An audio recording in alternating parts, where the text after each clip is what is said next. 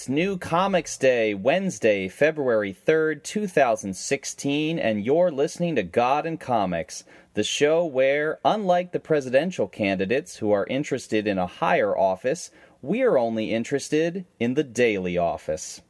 On today's show, sidekicks. What would superheroes be without over anxious youngsters as their apprentices, ready at a moment's notice to face danger? We talk about where sidekicks came from, what role they fill in storytelling, and why they're so much fun to place in peril. Plus, as always, we'll have our recommendation, this or that, and a whole lot more. I'm your host, Father Jonathan Mitchican. I am rector of Church of the Holy Comforter in Drexel Hill, Pennsylvania.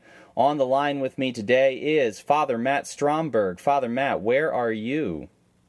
I'm from Christ Episcopal Church in Cooperstown, New York.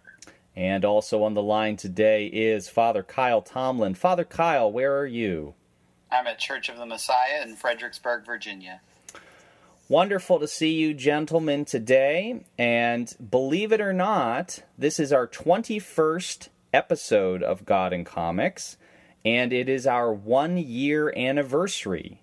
Uh, our first episode came out right at the, the very beginning of February of 2015. So we've had a whole year of God and Comics now. How about that? What do you, what do you guys think? That's that's sort of a sort of a milestone, isn't it? It is. It's gone fast. Definitely. You know what? It, it's funny uh, just to show the contrast between the years.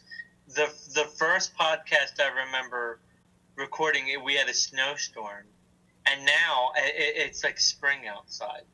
It's it's uh, very different weather-wise. that is that is the power of God and comics. We actually produce global warming through yes. the hot air that we are putting out right. on a regular basis. Well, it's been fun. I'm I'm looking forward to uh, to another year. So me too. Well, we're going to start with our recommendation, and I've got our recommendation for this week. And what I would like to recommend is The Legend of Wonder Woman number one, which just came out uh, a couple of weeks ago from DC Comics. The Legend of Wonder Woman is a nine part miniseries. This is one of DC's digital first books. Uh, DC's been doing this for a couple of years now, where they have stories that they release first as digital comics. You can download through Comixology or through DC's own app and, and read them that way. And then they release them later as uh, print comics to hold in your hands. And this is actually meant to replace Sensation Comics, which just finished its uh, 17 issue, at least in print, 17 issue run, where it was just telling each issue told uh, original stories about Wonder Woman by different artists and, and writers and so forth. It was Sensation was really really good. I, I enjoyed it quite a bit um, especially because I, I have not been terribly happy with the main Wonder Woman book in the last uh, couple of years. Uh, so uh, it was really nice to see uh, what Sensation did. So I was sad to see it go, but it's been exciting to see this new project that's taking its place, The Legend of Wonder Woman. It's written and drawn both by Renae De Liz and with colors, inks, and letters by Ray Dillon, who I believe is her husband. Renae De Liz is mostly known for a lot of indie stuff and doing a whole lot of graphic novel drawing of actual novels. So, like, she took uh, Anne Rice's Servant of the Bones, for instance, and made an illustrated graphic novel version of it. She has uh, an indie book through, I think it's IDW, called Lady Power Punch that she uh, writes and draws and stuff like that. She also did this thing called Womanthology, which uh, brought together a whole, it's huge, and it brought together a whole mess of female creators from around the country, I think even around the world, to do a whole bunch of original, interesting stories.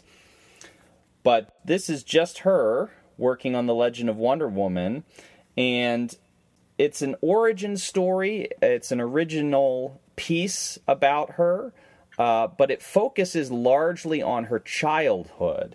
In the first issue, all you see is Diana as a child. and um, that is actually, I think, going to continue for the first couple of issues. And the world that she creates of of Themyscira, of the island where the Amazons are, it's very heavy in the sort of mythological surroundings. There's a lot of creatures and strange phenomenons, phenomena that are what's the plural of phenomenon? Phenomena? Phenomena, yeah. Phenomena. Do do do do do. Yeah. Um, we all thought that exactly yes. the same time. After a year of this show, we are sharing a hive mind. It appears. Um, we all have the same level of maturity. It appears. Yeah. Yes. but but at any rate, so it's this really sort of wonderful, beautiful, magical realism.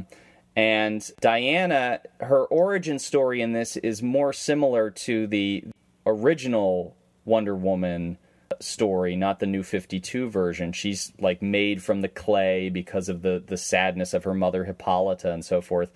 But one of the plot points in all of this is that she is a mortal child and that Themyscira has two types of people, two types of women, those who are immortal and those who are mortal. And the children are largely mortal but there are some who are immortal. The immortal ones are the ones who actually become warriors, and they're the ones who can defend the place and who can uh, be heroic and so forth. The mortals don't do that because they could die. and so they end up engaged in other things. And so we see poor Diana being just bored out of her mind because she's not allowed to even learn how to defend herself. Meanwhile, her mother is trying to groom her as the princess to one day take over, but she can't take over unless she becomes immortal. So all of this is banking on the gods one day just deciding to answer yet another plea of Hippolyta and make her daughter immortal. And uh, Diana's going, Well, we don't even have any idea if that's even ever going to happen. Meanwhile, she's having these strong sensations that she doesn't know where they're coming from, that some kind of danger is coming to this island, and that they are not ready for it, that she's the only one who's going to be able to, to stop whatever it is. And uh, so she spends a lot of the first issue trying to convince um, one of the Amazon warriors to teach her to fight and defend herself for that reason. Um, and uh, so it looks like it's going to be a really interesting story. Uh, as somebody who is a huge fan of Wonder Woman, I'm looking forward to this. I think it's gonna. I think it's gonna read in a very epic fashion. I love the art. One of the my one of my favorite things about comic art is when they get really good facial expressions. When you have facial expressions that change dramatically from panel to panel. I hate it when you have an artist and they've got one face, and that one face is basically everybody. um, this is not the case with her. Uh, the, I mean, obviously there are similarities, but the face of, of Diana is different from the faces of other people. And within the, the drawings of Diana, you have various things communicated uh, just through her expressions. And so uh, if you're in the market for a good Wonder Woman story or just a good sort of magical realism story with a lot of elements of myth, I think this will be right up your alley. And like I said, there's only the first issue out now, so it'd be really easy to grab and catch up before issue two comes out. I guess the question of whether this is now the official origin of Wonder Woman is sort of a moot point, given DC's stance that uh, everything can be canonical and yet not link up. Sure, I, I think um, you know it seems like they are still working, at least in the main titles. They're still working with the new Fifty Two origin of Wonder Woman, okay. which, um, for those who are not aware, so the historical origin and the original one that Marston created for her was that she was created out of the, the clay of the ground because her mother so desperately wanted a child because there were no children on Themyscira because it was a, a land of immortals and a land of only women. uh, but somehow the gods granted her this, this child to be born not from her own flesh but out of the ground. And that actually, for many years, was a plot point that would come up from time to time in Wonder Woman is, am I really human? If I wasn't actually born from my mother, if I don't actually have a father, am I really a human being at all? Um, well, that whole origin kind of got papered over when Brian Azzarello took over the book in the New 52 and created a new origin for her, where now uh, her origin is that the god Zeus um, seduced her mother at some point, and so she's like half Amazon, half god. Um, Oh, okay. which then leads to later on in the series when when she has to kill Ares, the god of war. She then becomes the god of war, um, Okay. which continues in the in the plot line now, I believe. So you know, I mean, there there are reasons why they did that, and I understand that, but it's also a little bit. I mean, you can't imagine that they would ever do something like that with like Superman or Batman, right? Like, imagine if they were like, okay, from now on, Batman had a really happy childhood with really nice parents, and then he just sort of like answered a job application one day, and now he's a superhero. right. You know, like. It does sort of radically change the character. Yeah. Like uh, like Father Kyle said, the way DC is doing it now, it's like, well, everything's possible because we have a thousand different universes, and so maybe this is like a universe where this is how it happened, and here's another universe where it happened differently, and we'll just kind of mush them all together and see what happens. benefit of that is that we talked about this last year, but I think the benefit of that is it lets you tell some good stories and not have to worry about making everything be utterly harmonious. And I think this might be a case in point, right? This is you're saying this is a great Wonder Woman story. It doesn't necessarily connect with the current Wonder Woman, Mhm. but um, but it lets that story be told. yes, Mhm. I agree. Okay, well, let's move into our main discussion, which is sidekicks. Let's start with just talking about where did sidekicks come from in comics because of course they've been a part of comics for a very very long time. Father Kyle, can you say a word about that? Where did the the the whole uh, sidekick thing get started in comics?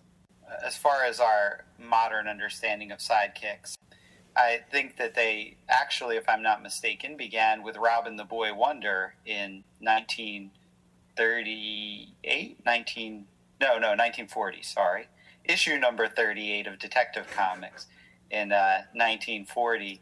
Uh, Robin was the first sidekick that came, and then afterwards there were a, a slew of sidekicks that started to pop up from um, Marvel or Timely's answer of Bucky Barnes, who was Captain America's sidekick, on down into the 50s and 60s with people like Red Arrow or Speedy, as he was once called, and um, and Superboy, and so on and so forth.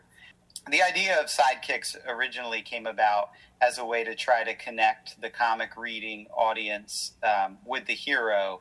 I think that the authors of comic books and the publishers of comic books in the the early 1940s recognized that some of their characters were not entirely relatable to children, even though that was a large part of their market. You know, a child is not a man, and the child doesn't understand what it's like to be Batman or to be Superman or to be Captain America. And so, um, to connect the kids with it, they gave a teenage or younger sidekick who would enable the child to see themselves within the context of that story um, and to find their own place in the adventures that took place. So, in a very shorthand way, that's where where sidekicks got their start as an appeal to that um, demographic of the audience and an attempt to find a way to keep readers connected. That's uh, that's all really very helpful, Father Kyle. If I could just offer one small correction, uh, and that is that Superboy did not start out as a, a sidekick for Superman. Superboy, uh, although he he did uh, fulfill the same function that you're talking about, Superboy actually started out as a series about young Superman and Yes, his correct. young adventures. Um, and uh, something similar happened originally with uh, Wonder Girl, who um, became a, a, a, completely different character eventually, but was originally just the young adventures of, of Wonder Woman. But I think Right. that phenomenon was basically trying to do the same thing you're describing, which is Exactly. to put the young child reader into the story somehow. Yeah, Jimmy Olsen would have been a better example. Yeah. That was a misspeak Mhm. on my part. So, uh, if that is where they originated and that was their function at the time, what is their function now? I don't really think that there is um, there's much of a role for sidekicks in in, in contemporary comics, except for like as sort of like a retro kind of like uh, homage to, to the golden age or, or the silver age. And, and I, I think that the reason for that is kind of clear. It's because the primary audience for comic books now they're adults, and, and so there there isn't the same kind of um, psychological need for the sidekick.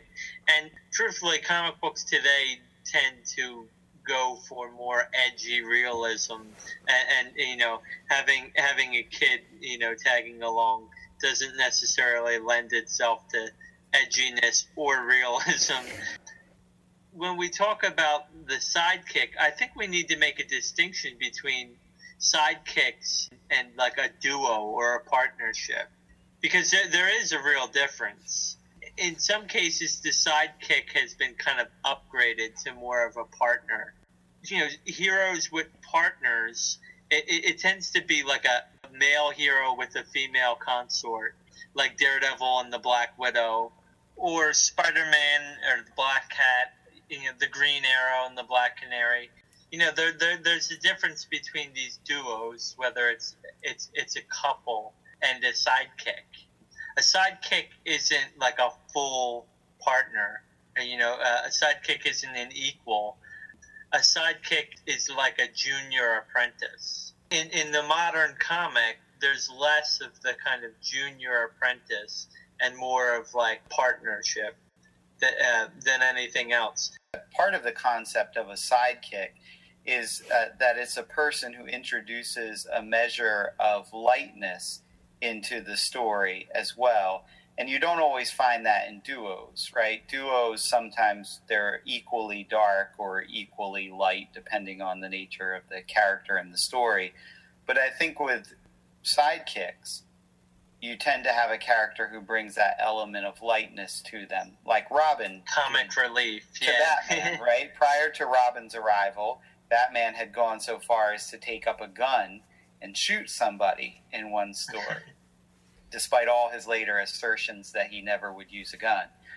I think you find a very similar type of thing with other characters who take on sidekicks, that there's a little edge to them and that it adds some comic relief at times and and a you know a lighter touch to the story, but again, I don't think you see that all the time with duos. I, I can think of one one modern example where you come close to having a sidekick nowadays, and um, that's the recent Spider-Man Deadpool uh, comic book that Marvel just released. I just read the first issue of that last night, and despite all of Spider-Man's lightness, he in some ways has become a little bit of a more serious character, and they've teamed him up with Deadpool so that Deadpool functions as a sidekick, breaking ah. jokes at Spider-Man's expense and you know doing the the zany kind of things that Deadpool does. But that might be the only holdover of that whole sidekick thing today. I think even a lot of the past sidekicks have now become duos. There was just a six part mini series Amanda Conner and Jimmy Palmiotti and Justin Gray did of Power Girl and Harley Quinn as a superhero duo. And it's similar to what you're saying. Um, Harley Quinn was the comic relief, and uh, Power Girl was the was the hero. But in that case, they were really purposely satirizing the whole idea of the hero and the wisecracking sidekick. I mean, it, that was very obviously one of the things they were trying to skewer. So I think you're right that uh, you don't see that as much anymore. And I'm I'm wondering. I hadn't really thought about it until until now, but I, I'm wondering if one of the reasons why the sidekick situation goes away, besides just what we've already said, that there are more adults reading the comics now, and so you don't need as many stand ins for children, but also because our modern uh, notions of equality, of hierarchy being bad, of uh, all of those kinds of things have made us less willing to hear stories in which you would have somebody who is not as fully important as another character. I think you might be on to something there. Just coincidentally, uh, I didn't. I didn't end up watching this just because we were doing sidekicks this week. But I was. I was watching. Um, I was watching uh, Batman the Animated Series um, with my son yesterday, and they had a little mini documentary about the history of Robin and how they reinterpreted the character in the animated series. And one of the things that they did was to make him like a little older, you know, like college student, so so he could kind of pop in and out. But also, they kind of they kind of gave Robin more of like an attitude. He had sort of a a punk rock kind of thing where it'd be like Batman was like the authority that you know Robin was gonna uh, rebel against. um, I could not see the kind of like fawning, adoring sidekick working in a modern context. it's more realistic to, to imagine the kind of lippy, rebellious, you know, youth, you know, than the sort of like, you know, Boy Scout in, in the green boots, you know. You know, most of our heroes now, too, have become anti heroes. Mm-hmm. And so the idea of you know the hero that just basically receives adulation and almost a kind of worship that he deserves really right? I mean that was sort of str- that was played straight right? When um, you know when robin is saying gosh you're right batman. You know of course he is. of course he is. He's batman. Whereas now even the heroes you know we want our heroes to be a little more complex and we want uh, to see them be questioned. And so, you know, with the the sidekicks that do still exist, they they tend to do that kind of thing more than the, just the blind blind adulation. Now it's Batman, you you're going off the rails here, buddy. You need to slow down yeah, and listen right. to somebody else. You know. One right. one of my favorite kind of modern sidekick stories, and, and and this is a sidekick story because it is it's an homage to Batman and Robin. Is is one that I mentioned in the recommendation a couple weeks ago. Um, the Confessor and his sidekick Altar Boy. Altar Boy is very much in rebellion and resents the uh, authority of his mentor, you know, and, and it's almost sort of a reversing of that dynamic where um, you're put in the in the place of the sidekick who needs to who, who who is kind of in many ways the superior to his uh, you know clueless or or somewhat morally ambiguous uh, mentor. You know there there's that kind of deconstruction of the of the sidekick superhero dynamic there. Does that sound like real acolytes in our circumstance? no, no, I think you're right about that. I think you're right about that, and I think that uh, I think that Damian Wayne's Robin in modern Batman comics is functioning in that kind of a capacity now, where he he is deems himself in a lot of ways to be the superior of Bruce Wayne, and to uh, point out his his foibles to him. I hate Damian Wayne so much. Cannot stand that character. I'm not a fan of him either. He ruined Robin for me. I loved yeah. Tim Drake. Yeah. Tim Drake was one of the best Robins ever. I agree. And uh, of course, I love Dick Grayson, but yeah. And I loved the death of Jason Todd. So. So did I, and as I said, I voted for his death. That's right. That's right. Well, of course, that's a thing too, right? I mean, one of the one of the other problems with the whole sidekick thing is because of the length of time that your you know your comic book stories are going on for, you introduce these characters back in the day who are children and who need to learn. And at some point, the audience goes, okay, well, they've been children who need to learn for 10, 20, 30 years. At some point, are you going to let this kid grow up and actually take their place? And I, th- I mean, this is very different from like if you're watching something like Sesame Street with your kids, for instance, where you have Muppets that never grow up. Um, well, that's fine because the next generation of kids doesn't care about what happened 10 years ago. They're moving, you know, they're moving in a totally new thing. Uh, but with comic books, the same people who read them 20 years ago may be reading them today. Uh, and so they want that satisfaction of at some point You've promised to have these kids grow up and be heroes. When is that going to happen? And I think that starts to get fulfilled back in the. Um, I guess it was must have been the early '80s. Was it the early '80s when Teen Titans first happens? Yeah, when when Marv Wolfman's Teen Titans, you mm-hmm. had the Teen Titans in the in the '60s, the late '60s, and uh, Dick Grayson around the late 60s, early 70s starts to go to college. So there begins mm-hmm. to get to be that transition time. Yeah. Um, and then so you start to see them become heroes, but then you've got the problem of, well, now what do we do? And so in the case of Batman and Robin, it's been a series of successive Robins. One gets mm-hmm. one gets old enough to leave the nest, and now we get another one. For some reason, Batman never gets any older, but Robins just continuously age out. Yeah, you know. Yeah. In other cases, it's really been um, because Batman and Robin are so paradigmatic as a pair that that's had to continue in some form. But in other cases, uh, these these characters have really just turned into heroes on their own. You know, so somebody like Speedy, who was um, Green Arrow's sidekick, and then he became Red Arrow, and now he's Arsenal.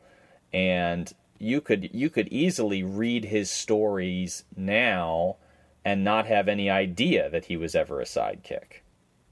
It is interesting to note that um, Marvel's use of sidekicks has been a lot less than DC's, which shows that time of transition starting to happen. I think when Marvel began to rise as a as a prominent force in comic books, I think you can begin to see the death of the sidekick taking place then. Of course, DC had built so much of that into their continuity that they had to learn to deal with it and find a way forward with it, which is all of what you just talked about.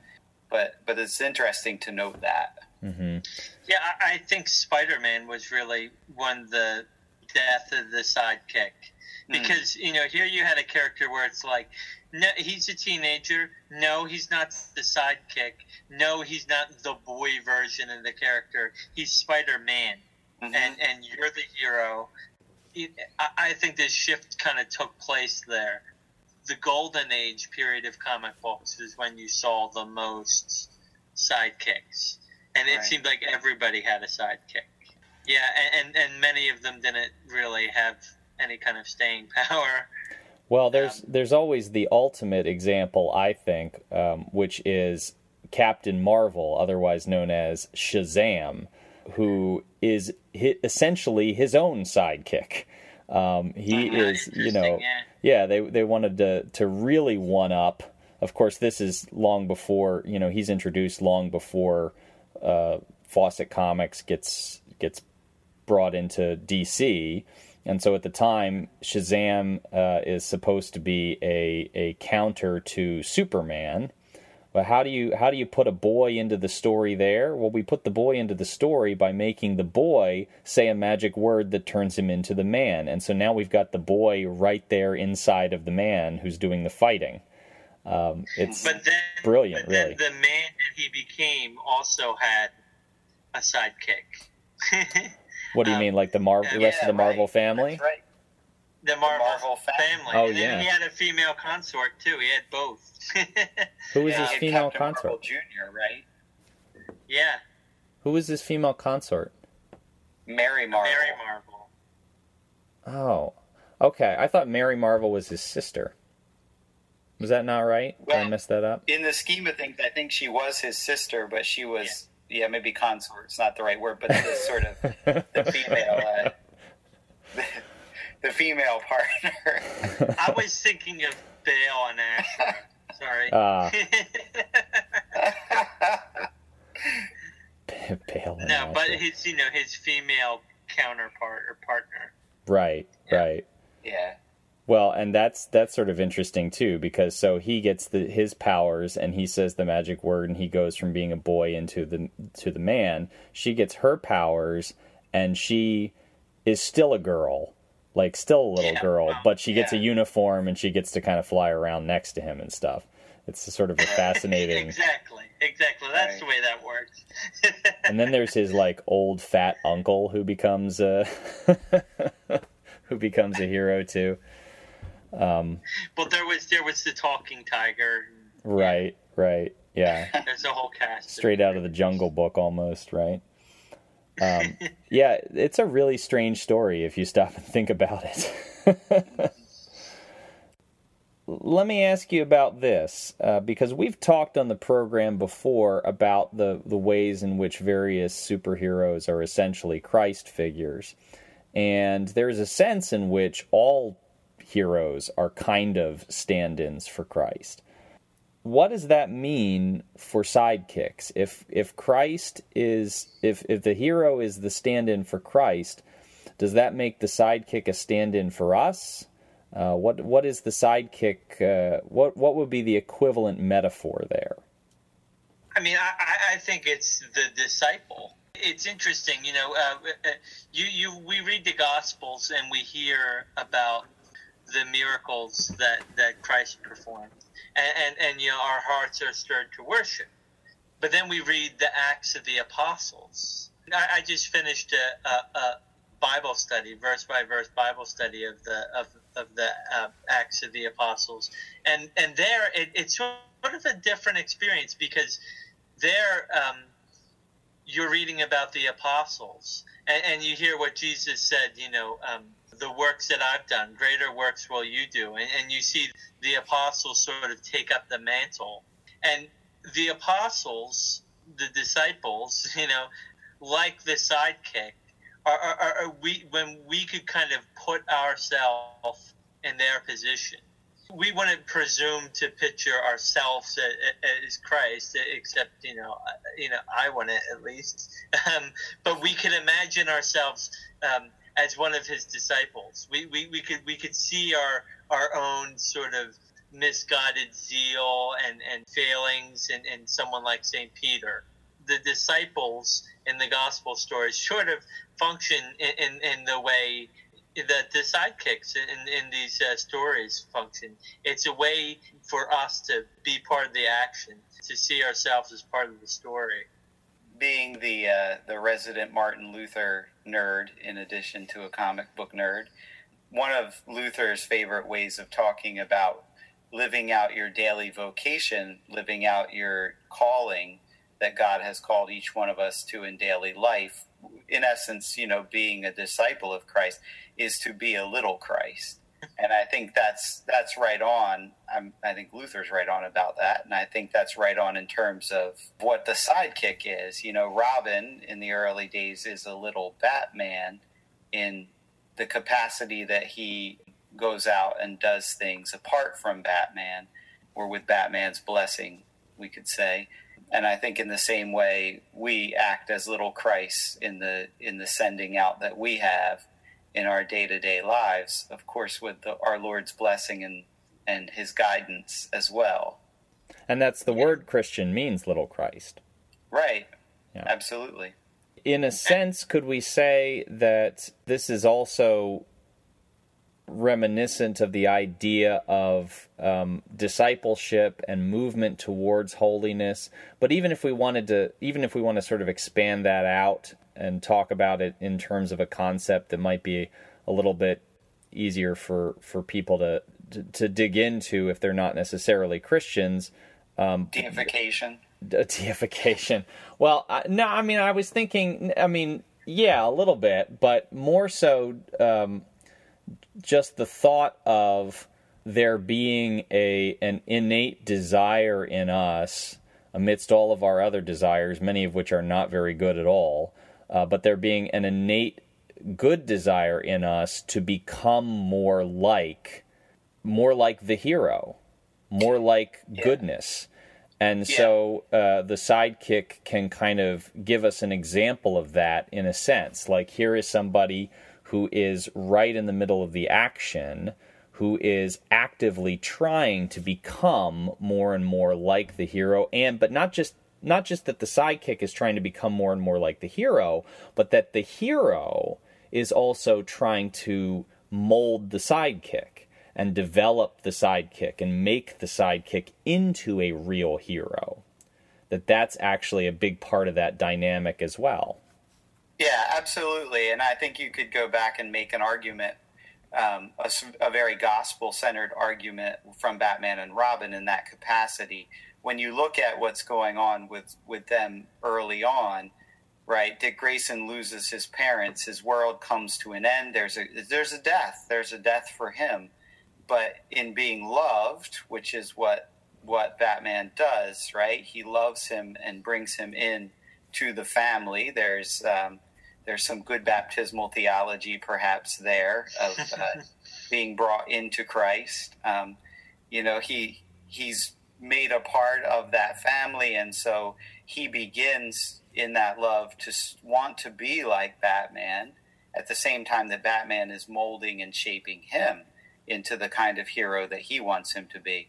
Now, of course, you can even press that further and say that there are times when you know, the old sinner rebels, and we see that even happening with Robin, especially with Damian Wayne and uh, and Jason Todd, we could say as well, where they rebel against that, but which you know is part of part of the life of the baptized as well.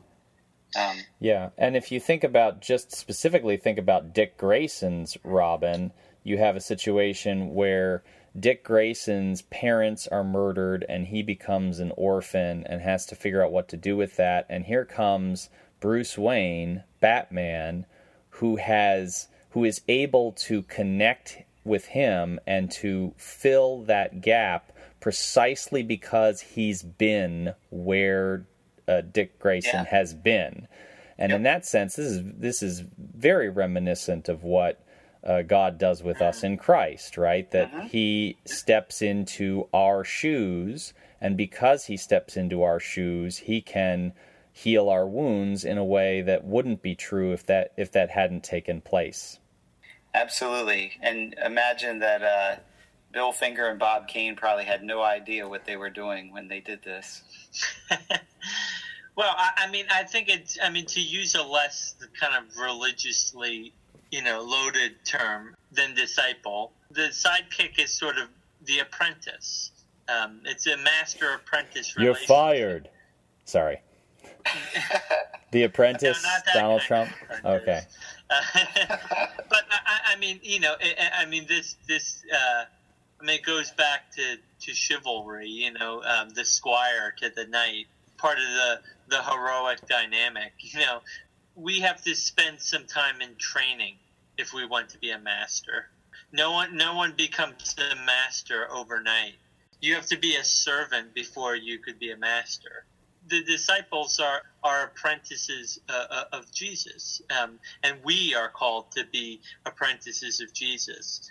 The the disciples of a rabbi would, you know, and, and still do uh, follow the rabbi around, do the things that the rabbi does, go the places where the rabbi does, you know, seek to to imitate them in every way. And the sidekick is, is imitating their mentor. A lot of times they they dress like them. you know, they have the same kind of powers, probably in lesser form, but they're learning how to be a hero. They're learning how to be a hero through imitating their their mentor.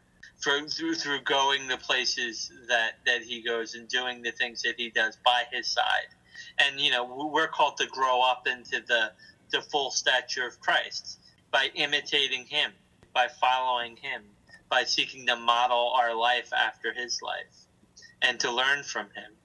And this is how Christ trains us and, and you know leads us from where we were to where he's calling us to be. We've mentioned a lot of interesting heroes and sidekicks. Are there any that we haven't mentioned that you all are particularly either particularly fond of or think are particularly noteworthy and or silly?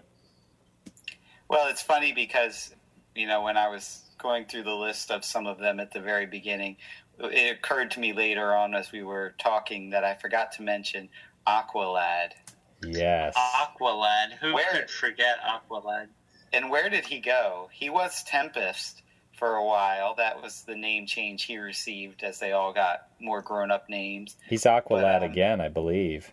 Is he really? Yeah. Um, well, and you know, we shouldn't. Aqualad makes me think that we, we would be doing a disservice if we signed off of this topic without mentioning Young Justice, the uh, yeah. cartoon Young Justice, which is a really Very well done cool. cartoon or from a com- couple years ago. The comic book. The comic, which it um, in the '90s. Y- yes, and uh, there you really, I mean, even more than with Teen Titans, there you have the culmination of this idea of can't that you know if we're going to have these characters who are following a path to become heroes eventually we have to see them become heroes or else it's it's not fulfilling.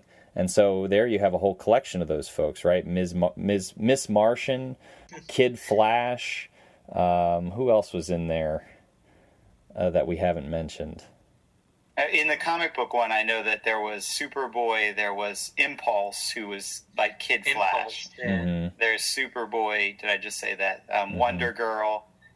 The Red Tornado made his way in there, but that's because he needed a home, and mm-hmm. he became a little bit of a superhero mentor to this. Yeah, group. he was sort of like their their like their their robot chaperone. You know, that's right. That's right.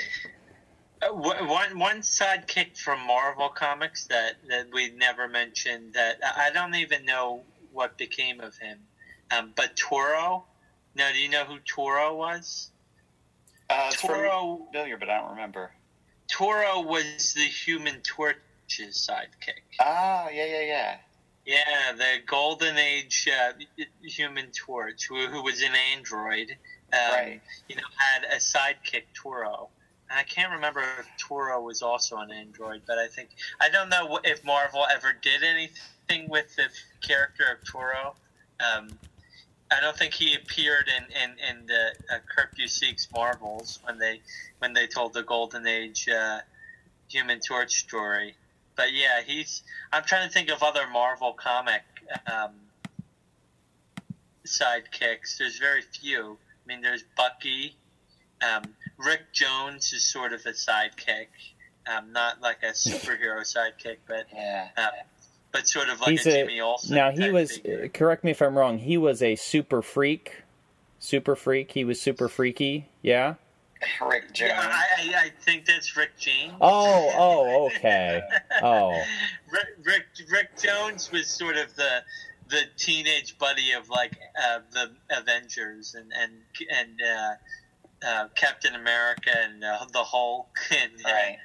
I think it was it was Rick Jones that Bruce Banner was pushing out of the uh, yeah. way when he got hit by that gamma explosion, right? Yeah, yeah, it was. You know, it's funny. We would be remiss then in mentioning Rick Jones to not mention Snapper Carr, who was the uh, the parallel for the Justice League he was the the young teenager that worked with the Justice League in the early issues of Justice League of America. I see. Mm-hmm. I see. Well, and this ah. this might be pushing the definition a little bit, but just to get another Marvel one in here, how about Kitty Pryde, uh, Shadowcat's uh, friend Lockheed, the small purple dragon-like creature that, that doesn't really talk but has a sort of psychic link with her and becomes kind of like a sidekick for her. Yeah. Yeah. Well, there's probably many of them that we are missing, um, and you all out there in internet land, you can remind us of some of the ones we've forgotten. You can tell us some of your favorites, maybe some of your thoughts on sidekicks. Why don't you do that over social media? Friends, social media is becoming a thing. I don't know if you're aware of this, but a lot of people these days are communicating through the series of tubes known as the internet via social media. You can catch up with us on Facebook, facebook.com slash God and Comics, or you can tweet at us. We are on Twitter at God and Comics, and tell us what you think. But for now, we're going to move on to our final segment this time out, which, as always, is this or that. This or that, this or that. Come on, everybody, let's this or that. Huh? Okay, so this or that, and Father Matt is supposed to have this or that this time, and uh, I would imagine there is about a 70 to 80% chance that he has not prepared a full list of these. I have, So- I have prepared a list uh, Okay. for this or that. Uh, it, it, it, I mean, it, it might be so silly that it seems like I'm making it up as I go along. That that being said, I let's let's get started on on uh, with with this very thought provoking question for uh, Father Jonathan, and um, that is uh, today is is Groundhog Day, and so well, no, actually, yesterday is Groundhog Day when they're hearing this. Oh yes, that's true. Uh, uh, uh, uh, um, yeah, yesterday was Groundhog Day, and um, and so I I, I I have this question for you: Punxsutawney Phil or Gus, the second most famous groundhog in Pennsylvania? Um, Gus um, is sort of sort of animated, right? He's kind of uh, like the lotteries, uh, the, Yeah, the lottery. that's right. And I'm not a, I'm not a fan of, of gambling, but more importantly, Punxsutawney Phil being an actual groundhog would be far more delicious, I think, than uh, Gus if you fried him up. Um, and so I'm going to go with the uh, Punxsutawney Phil. when I, I, I used to work at an elementary school, and one of the teachers on Groundhog Day uh, asked her second grade class what was Groundhog Day all about. And uh, many of the kids believed that it was the day that Gus would be giving out lotto tickets.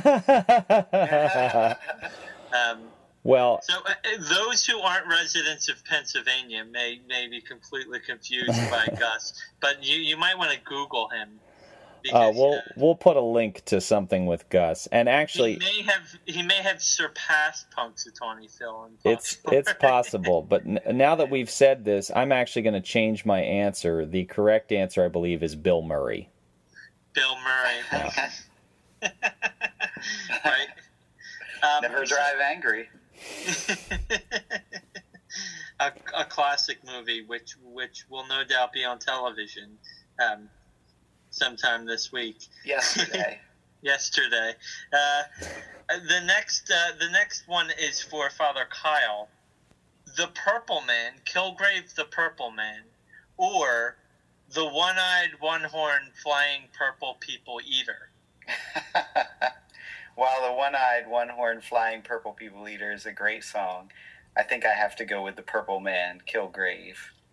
Well, uh, along with being Groundhog Day, yesterday was also the the feast of the presentation or Candlemas, or the the the purification of the Virgin Mary. There's There any go. number of ways you could refer to this important feast. Um, so, uh, the question on everybody's mind, I think, is uh, um, Father Jonathan, Saint Simeon, or Saint Anna. Uh, Saint Simeon certainly plays a more important role in that story, but I have to say, having read through it uh, at Mass today, Saint Anna is more uh, compelling because uh, you hear her story and you go, "Really? Wow!" Like she spent uh, uh, all of those years just hanging out in the temple until this moment. Like that's that's really sort of fascinating to me. So I'm going to go with Saint Anna. I, I, well said. Um, I, I think it could definitely be argued. Um, so, uh, moving on, the next question is for Father Kyle. The Beyonder from the original Secret Wars, hmm or Michael Landon's character from the heartwarming 1980s drama Highway to Heaven? Well, it is interesting that they both have the exact same hair, right? don't they?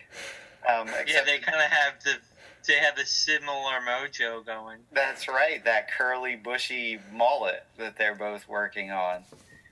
I'll give it to Michael Landon. I actually Landon. enjoyed Highway to Heaven, what I remember of it now. My parents used to watch it all the time. Yeah. I kind of enjoyed it. I, I don't remember much about it. I just remember being moved to tears a number of times Mhm. by its its heartwarming stories. Yeah. Um, Where would Touched by an Angel be if not for Highway to Heaven blazing the trail that it then followed? That's right, that's right.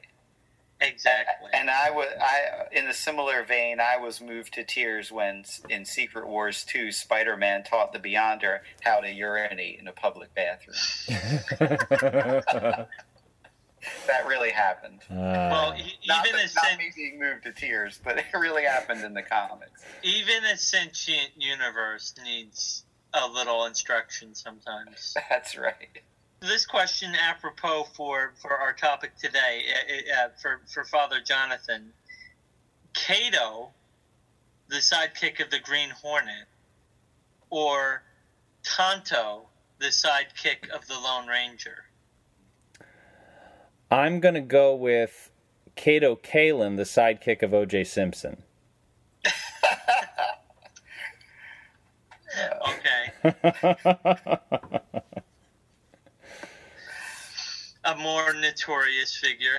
yes. Um, uh, Father Father Kyle, Yes. the, the white uh, continuing uh, on the theme of duos the white stripes or the black keys Uh, I I like the uh, white stripes a little bit better than the black keys. Although I do like the black keys too. I, I don't want no anyone to think that. Now that uh, you've asked me that question, I've I've entered the conflict between Jack White and uh, Dan Auerbach of the uh, Black Keys because Jack White of the White Stripes accuses Dan Auerbach of having stolen, ripped off his idea of a duo, a guitar drums duo. It's apparently a big, big deal. There's been threats and there's been uh, lawsuits. There's been like really ugly stuff around it. I'm pretty sure I that the White Stripes were not the only duo like that that exists. Like I, Right. I discovered both groups around the same time i don't know which one was first Uh, the White Stripes were the White Stripes were first. They they were out in like the late '90s, although they didn't really get known until the early the black 2000s. keys were around the same time weren't they Were they? I'm not sure. I, I think so. I think this is uh, it, it, it like like the the controversy about who came first, Batman or the Black Bat. oh yes, maybe. But uh, okay, um, the next question is is um, is for Father Jonathan. Frank Stallone or the fabulous Bacon Brothers? I'm gonna have to go with Frank Stallone because how could I not go with Frank Stallone? I mean, he is an amazing uh, public figure who deserves far more credit, I think, than uh, than he receives. So, uh, obviously, Frank Stallone. Okay, the final one is for uh, is for Father Kyle. A '57 Chevy or an early spring. tough call. Tough call. Well, I do enjoy a, a winter time. I think that I'm going to give it to spring. Oh wow! But you could you, you, could need keep to have spring to drive the 57 Chevy. well, but you could keep the Chevy until spring arrived. Once spring Well, is you- gone, you don't have anything anymore. Yeah, well, you know what? It's just our our nature to be attracted to that which is fleeting there you go. versus w- that which is is of more lasting value, Hmm, which would be the '57 Chevy. Um, that's true. on, on on that sober and reflective note, um, as well, well, and I'll give you something to, to, to ponder as we enter into Lent very shortly. That's our Lenten meditation. Yes. Which would you rather give up for Lent, spring or a 57 Chevy? That's the question we Well, all must ask ourselves. question. That's the question we all. Well, I'll tell you one thing that I hope you won't give up for Lent, and that is God and Comics, because we're going to continue to provide you with the same high quality programs you've gotten used to up till now. So, uh, sorry about that. I apologize. That's going to do it for today's show. You can uh, find out about some of the rad stuff we talked about and the show extras on our show page on godandcomics.com. While you're there, you can give the show another listen. You can also subscribe to our program via iTunes. And while you are up there on iTunes, I beg you, I implore you, please leave a rating. If you have time, leave a review. We would be most uh, thankful for that. It helps other people to find the show. The theme music for and Comics, which you are hopefully banging your head to right this minute, is by Father Paul Wheatley. Until next time, I'm Father Jonathan Mitchican. I'm Father Kyle Tomlin. I'm Father Matt Stromberg. and we'll see you.